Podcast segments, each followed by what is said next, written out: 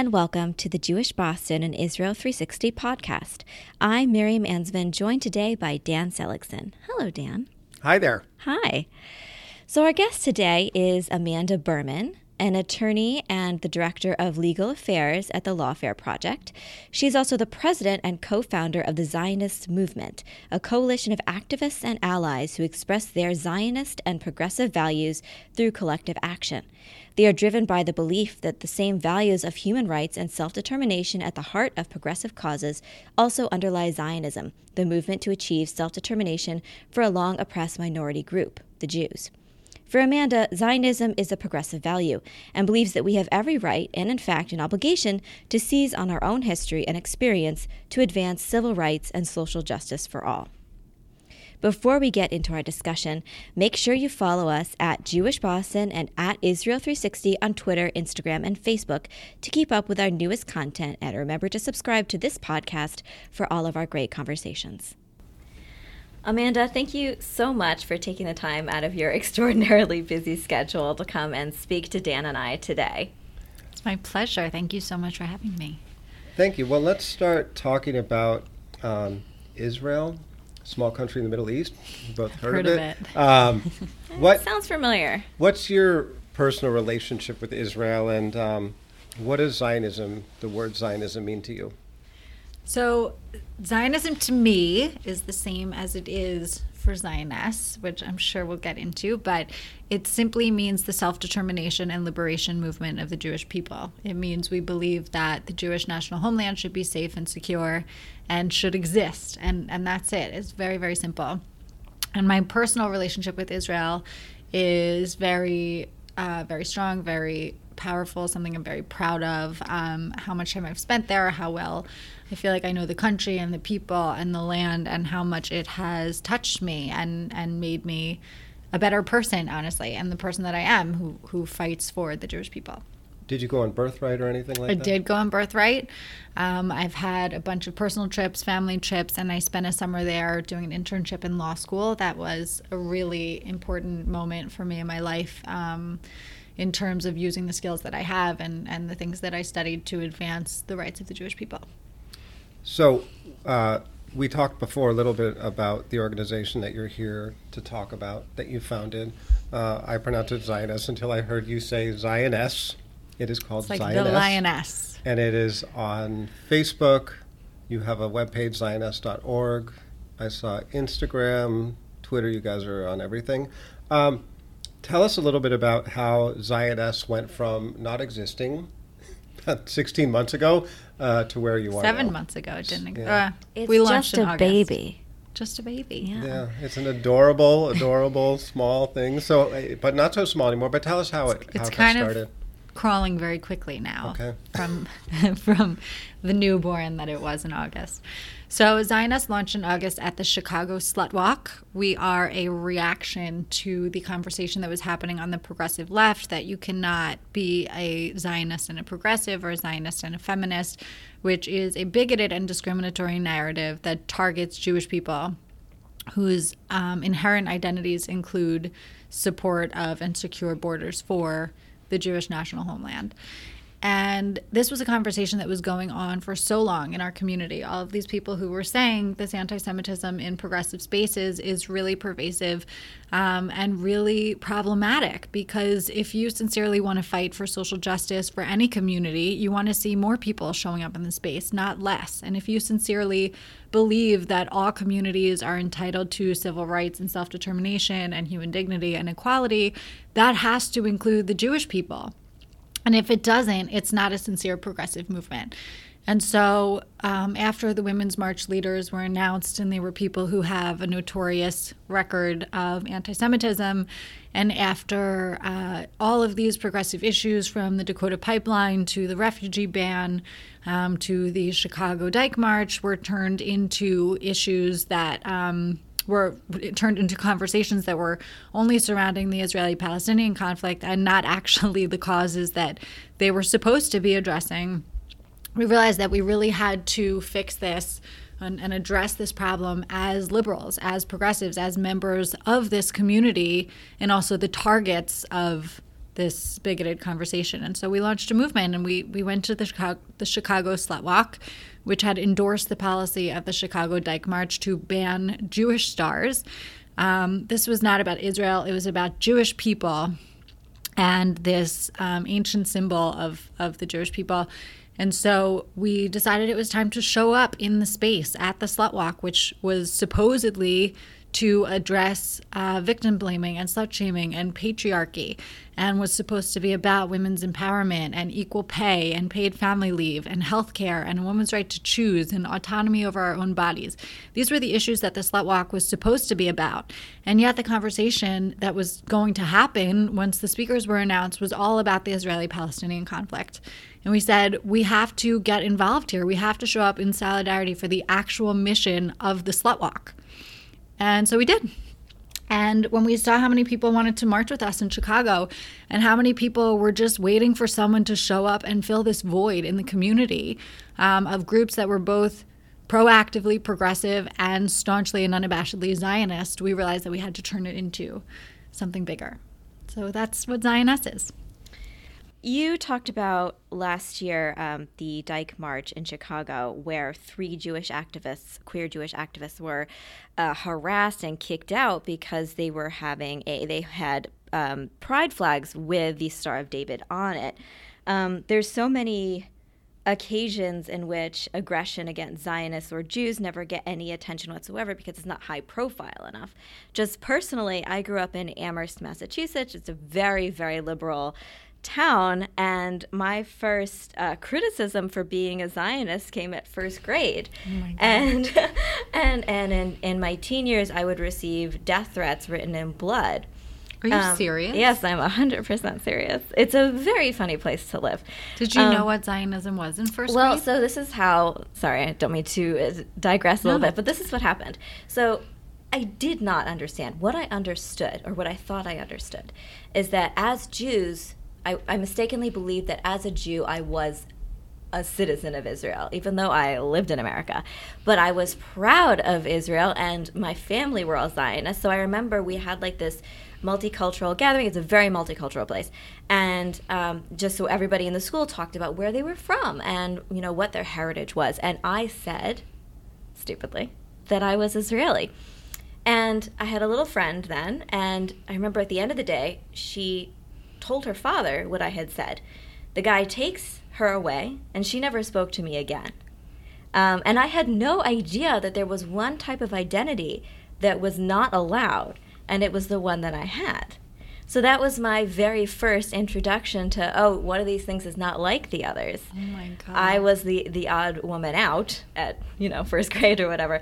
Um, but yeah, so so this became a huge part of my identity, pretty much because of my anger at being rejected over something that I had no idea why why I was being rejected or what the thought behind uh, you know I wasn't allowed to be friends with these people anymore. They they didn't want to be friends with me, I should say.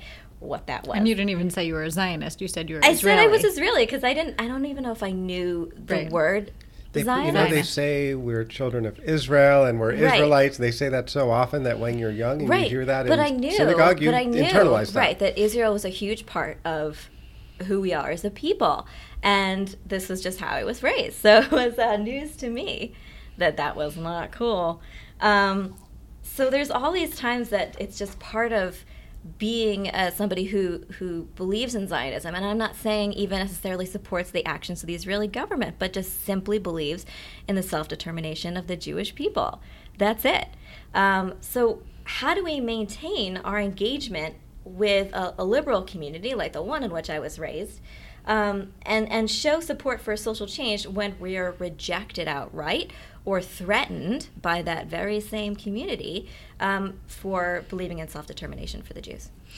So it's very interesting. There are these leaders, uh, and I say leaders with quotes around them because these women, the four that we know of, are not actually the people who thought of the Women's March. That was a woman in Hawaii who had a great idea and the march was taken over um, by these four individuals. Now, when you think about the millions of women around the world who marched with the original Women's March and the, and this past one in January of 2018, I would venture to say that less than 5% have any idea who the Women's March leaders are. And the vast majority of women that are marching, that are showing up as proud feminists, um, do not espouse the same anti Semitic views as these people. So, you know, one of the criticisms that I get a lot from frankly, members of our community, the Jewish community, is that by showing up at the Women's March, I'm lending credibility to the anti Semitism that's kind of underlying a lot of the message. Now, my response to that is that we're not a big enough community to have an effect by boycotting. Nobody's going to notice if we don't show up. But if we do show up, we can have really important conversations. And if we do show up, we can strengthen both of our identities as feminists and, and progressives and also as Zionists. So we have to reject the false choice um, of choosing between being a, a feminist or a progressive and being a Zionist and say, both of those things are who I am. And I'm not going to reject either one of them or check either one of them at the door, just like no other individual has to. So, you know, there's a lot of conversation about intersectionality. I don't know whether intersectionality works or, or doesn't, but if you sincerely believe that a person um, is going to be measured by their victimhood or their status as, as a member of a marginalized community, then we have to think about both women and Jews as being underrepresented communities, and that as female, Jewish, feminist, progressive Zionists, we have a right to participate in that space too. So if we don't show up, we lose, and if we do show up, we win. So that's a pretty simple calculation for me. That's that's true. um, so let's let's talk a little bit. I know we've spoken about the Women's March um, a lot, but let's talk about something that just happened recently, which is this whole controversy um, about Farrakhan and the Women's March leadership. Can you um, fill in our audience a little bit about what happened and why it's uh, sort of getting everyone's attention and maybe sure. they didn't know before? Sure. So, uh, Louis Farrakhan, who is the minister who leads uh, the Nation of Islam, gave a speech a couple of weeks ago that uh, one of the Women's March leaders, Tamika Mallory, attended. And in it, he spewed the same vitriol, the same hatred and bigotry toward the Jewish community that he always spews. Um, he's recognized by the ADL as the most notorious anti Semite in America. So the speech didn't surprise anyone, or, or certainly shouldn't have surprised anyone. What surprised people was the fact that Tamika, who's now kind of an icon of the women's movement um, by those who are actually paying attention again to the leadership, which I think is really a small percentage of people who march, who, who are following the women's movement, the women's march. But still, you know, she's out there, she's in the media, she's on TV.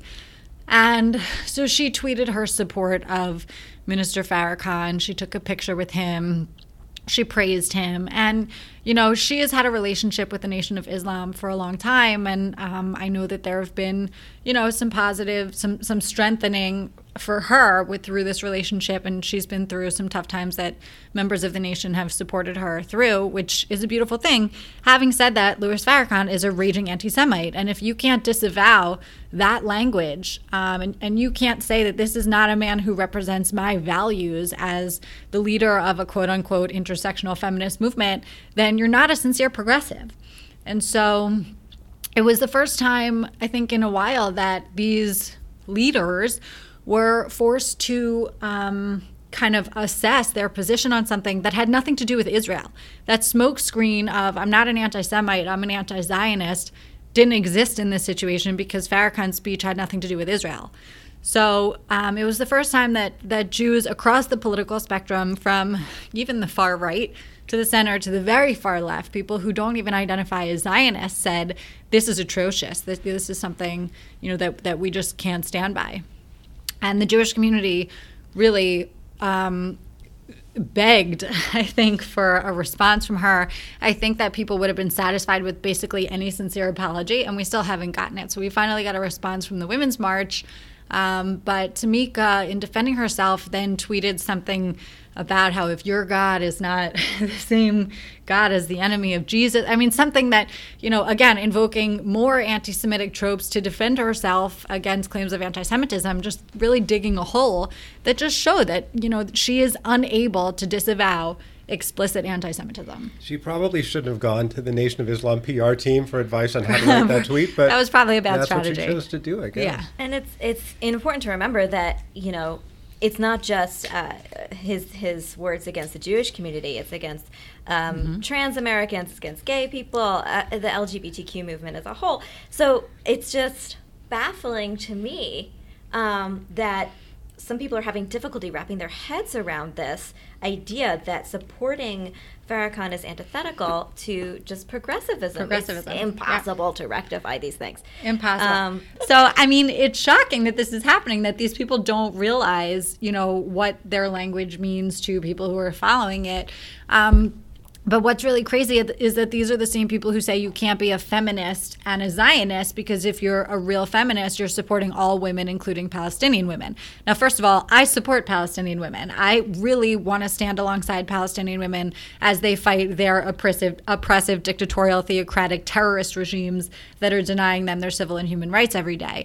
Um, moreover, I think it's just supremely ironic and hypocritical to say you can't be a feminist and a Zionist because you're not supporting X community. Meanwhile, you know, what about Louis Farrakhan? What about, you know, black queers? What about, you know, members of the African American community who um, are Jewish?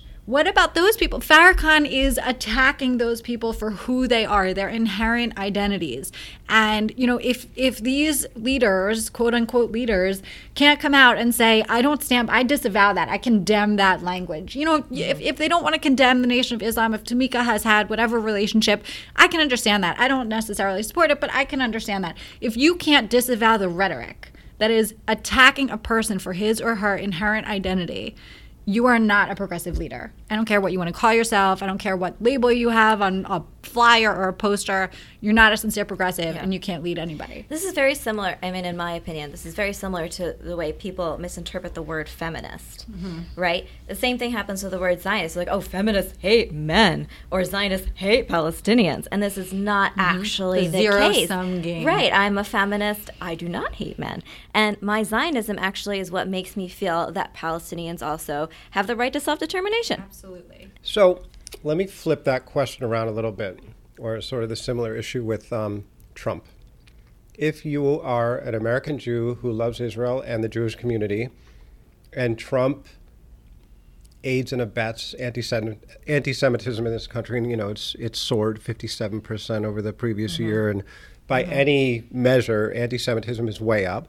Uh, he talks about neo Nazis in Charlottesville as decent people. Um, but then, you know, can you turn around and say, well, he's great for the Jews because he's moving the embassy from Tel Aviv to Jerusalem? Are you basically saying, I will excuse Donald Trump's awfulness in 90% of what he does because this move from, you know, Tel Aviv and, and acknowledgement of Jerusalem as the capital? You're asking me what I think of Donald Trump? we all have very know, strong. I, well, I, yeah. It, it, from personal experience, I have some members of my some colleagues, let's say, yeah. I have colleagues who Same. are supportive yeah. of Trump because of because of Israel. his allegedly pro-Israel Yeah. activity. Now, I would argue that he's not necessarily pro-Israel; I'm he's pro-evangelical Christian. I- But the things that he's, He's doing, pro that- whatever gets him praise. right? That's right. So, uh, are they allowed to say that Donald Trump is okay because of that one thing he did? Yet the entire movement on the left, the entire progressive movement, is now tainted because you know anti-Semitic clown Louis Farrakhan, who frankly, in my opinion, he says awful things, but has he moved the needle on anti-Semitism in 50 years of clowning? I don't think so. I I don't I don't like the comparison. I don't first of all, I think a lot of people this is a problem I have a lot that it's always a competition, you know, and it's always mm-hmm. it's always a political, you know, I'm on the left, so I'm going to call out anti-Semitism on the right and I'm not going to call it out on the left. And and I think Zioness is really important because we're saying we are members of the left and we're calling out anti-Semitism on the left. I wish there were more people on the right who would deal with anti-Semitism on the right, and it's coming from the highest ranks. It's coming from the president. It's coming from his former chief political strategist and and listen you know i personally and Zioness have absolutely no problem calling out anti-semitism on the right. I did it after charlottesville. I will continue to do it every single day.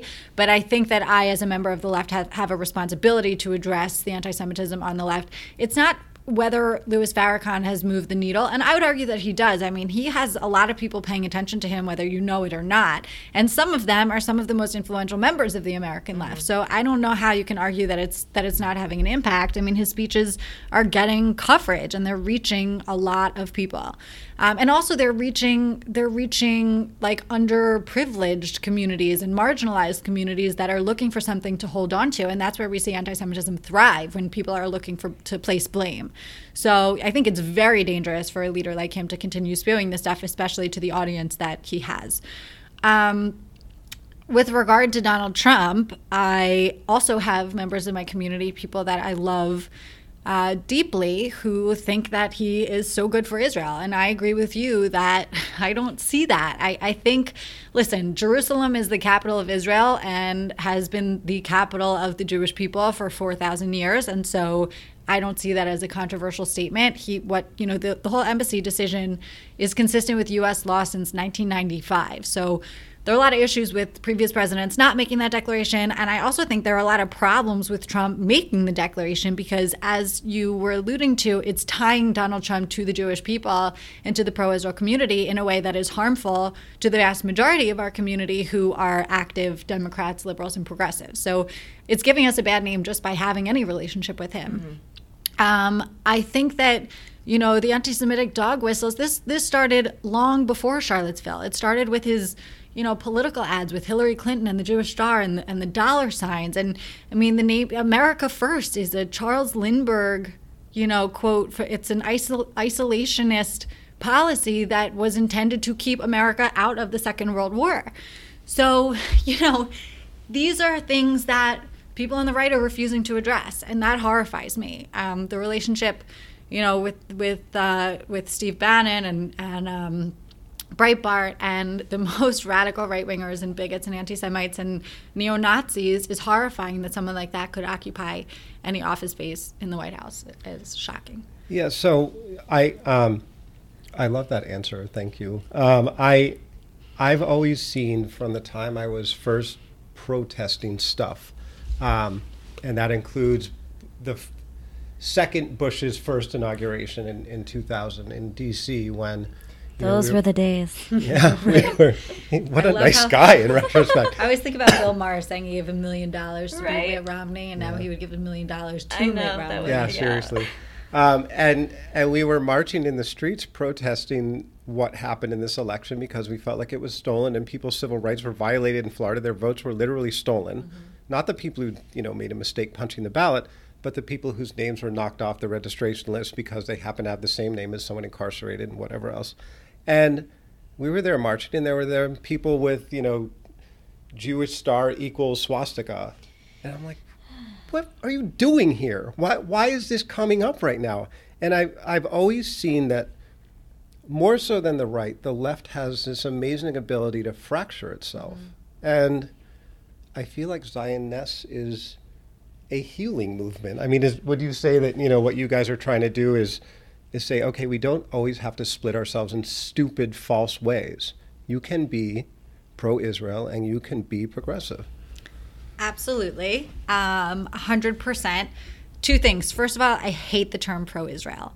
Um, I feel like saying. I, I've been I've had this ingrained in me this, for yeah. No, everybody in our community uses the word pro-Israel, but I am pro-Israel the same way I am pro-Spain. Spain should exist on the map, exactly. and Spanish people should live there. It's I mean, a, and it also it's a mistake because it, it frames it as exactly. if you're anti something right. else, right? And it's the zero sum game that we just talked exactly. about. The binary is such a problem because this, what goes on in the Middle East, the, the conflict, Zionism, all of this is so nuanced and so complicated. And most people in the world don't know anything about it. And I'm not saying they should because, you know, everybody's focusing on the yeah. issues that affect them primarily. So to for our community to turn it into or to perpetuate the conversation that, that it is a binary, either you're pro or against, um, I think is deeply problematic. And I think it kind of assist the narrative um, of those who oppose us, like, you know, and people who support the BDS campaign and stuff like that, that if you don't, you know, boycott Israel, then you are anti Palestinian, even though boycotting Israel doesn't help Palestinians in any way. So, right. you know, I am both pro Israel and pro Palestinian. As we just said, I believe that Palestinian people are entitled to human and civil rights and yeah. self determination. And I would fight for them to achieve that from the people who are actually taking it away from them, which is their yes. two terrorist governments. So. Yes. Um, anyway, I really hate the term pro-Israel. Sorry, Dan. Sorry, Dan. yeah, that was a, everybody uses it, and I'm I won't use it again today. no, I, you, you, will use it again today, just after we're finished. Right. um, it's really hard to avoid, but I just I'm really trying to say to you know people who are on our team that it's it's assisting a, a, a negative narrative. So anyway, um, what was the other part of your question? I'm really sorry. Well, no. Sorry about that, Dan. oh, you remember it? No, oh, I oh, will the, remember. The it. left, the left's ability the healing, to fracture the fracturing. itself, and and yeah. how you guys were trying to heal that. Yeah. So and it, and you really nailed it with that question because um, Zioness from the beginning has been about standing up as both a progressive and a Zionist, and we're not going to define what either of those terms mean to you. For Zioness, being a Zionist simply means that you support the self determination and liberation movement of the Jewish people and the safety and security of our of our homeland in our historic national homeland, Zion. So it's very it's very uh, it's, it's very simple and our community, as you said, is so fractured over these really complicated issues, you know, settlements and checkpoints and you know, disengagement and, and all of these things that have absolutely nothing to do with Zionism. Theodore Herzl was not talking about, you know, where the green line is located. So all of these things and, and Theodore Herzl was was taking up a movement that had existed for thousands of years before him. Um, so, you know, these political issues of the modern day state have nothing to do with the notion that Jews have the right to self determination just as other people do. And so, for our community to fight over all of these things and say, I don't stand with you because you're anti settlement, and I think that Modi'in Illit is going to be part of a future Jewish state and shouldn't be considered a settlement. And maybe, you know, you're asking me if I'm pro or against settlements, and I'm asking you if you're talking about Amona or Modi'in, and you might not even know, not you, but, you know, I get this question all the time time and people don't understand how complicated it is because the media is making it a binary and because our community makes it a binary. Are you pro or against settlements is an absurd question for anyone who understands how complicated this conflict is. So Zioness are trying to say, we're not dealing with those issues. We're not going to put a political litmus test on you to participate in our movement if you support the idea of Zionism, if you support the idea that Jews are entitled to civil and human rights and self determination, and you're a progressive and you want to fight for those same rights for all other marginalized communities in America. Come and march with us. We have, we're a big tent. That's it. We're, we need to bring our community together. We need to stand proudly as Zionists because Zionism is a beautiful thing. And we need to seize on our own history in order to apply it for other communities too so the Black Lives Matter movement, which was so important to me and so important to my wife, and she said, "I want to get a Black Lives Matter sign for the lawn." I said, "Not after what they put on their platform, not on my side of the lawn. Whatever you want to do, but like I'm totally uncomfortable." Divide the lawn. Yeah. And we both agreed You're that that would not be. Lawn. Yeah, they fractured, fractured us. Yeah. um, why do we do this to ourselves? Why do they do this to us? Why must they bring in things that don't matter just to make a point that they hate Israel and Jews? I mean, I think it's there's an exploitative. Uh, what's the word? Element. Element is is the perfect word of what is going on with some of the people who are active in social justice causes. And there's been a real movement to turn all of these important movements for social justice and civil rights in America into opportunities to talk about the Israeli Palestinian conflict in a one sided binary way. Um, and, and it's shocking and offensive and also really dangerous because that conversation um, in, in turning it into a binary and saying you know if you believe in, in black lives in america then you must also oppose israeli policies vis-a-vis palestinians i mean again as you said, it's diluting the importance of the black you know, the issue um, that young black men are facing, police mm-hmm. brutality, disproportionate jail sentences. I mean, there are so many things that we should be fighting for um, and in solidarity with with the black community in America. And instead, the conversation is fracturing and, and we feel like we're not allowed to participate and, and not allowed to join them in that fight. And you know, I think I've said this before, I'll say it again. It's bad not only for us and you know and and discriminatory against us but it's bad for the black community because Jews and Zionists have always been on the forefront of that fight of the civil rights fight and we've always cared deeply about the advancement of that fight and about progress for that community and for all other marginalized communities so kicking us out is harmful to the advancement of that movement because you know we we want to help and I, I'm cringing because I know that there's going to be this mass anti-gun rally or rallies all over the country, and I know that some joker is going to bring in Israel and, and the Israeli-Palestinian conflict, which has nothing to do with it. And this movement is actually really building momentum. We didn't get the school shooting in Florida out of the news cycle in three days, as the mm-hmm, NRA and mm-hmm, Republican mm-hmm. Party hoped that we would. It's still there, and it's still right. with us. And I am bracing myself for the intersectionality attack on Israel that inevitably comes with any progressive cause. Yeah, it will happen. For sure it will happen, but I think we need to stop being so afraid of it. Yeah. yeah. Um, our community has allowed it to dictate our participation. Though, right? Yeah, totally. I'm going to cringe. I'm not scared. But like I'm going to still say Black Lives Matter. I don't support that part of their platform, Ditto. but they yeah. still matter those lives. Ditto. So so I, yeah. Part of that exploitative element, part of the goal of that is to remove us from the partnership That's with right. the black community. And then we become not allies exactly. anymore. Exactly. Which I mean, we can't allow to happen. Absolutely Absolutely. That's 100% right. So we need to show up and build those relationships. There are a lot of people in Black Lives Matter, leaders in Black Lives Matter who see how much that, you know, that platform issue is a problem for their community and for ours. So the more, you know, we remain active in the space, put that, you know, to the side for a moment, deal with the issues that really matter, prove that we're here for the right reasons and that anyone who's trying to change the conversation is not. Um, it's really simple. You know, if yeah. we don't show up again i said it i said it earlier if we don't show up the conversation continues without us. And if we do show up we show that we are the true allies that we really um, again we've always been here we will continue to be here and we're not going to be scared away by right. this kind of stuff. Right. So i want to wrap us up here with a little uh, speed round of questions if that's okay. All right so here's question one. Um, linda sarsour famously said that quote nothing is creepier than Zionism, unquote.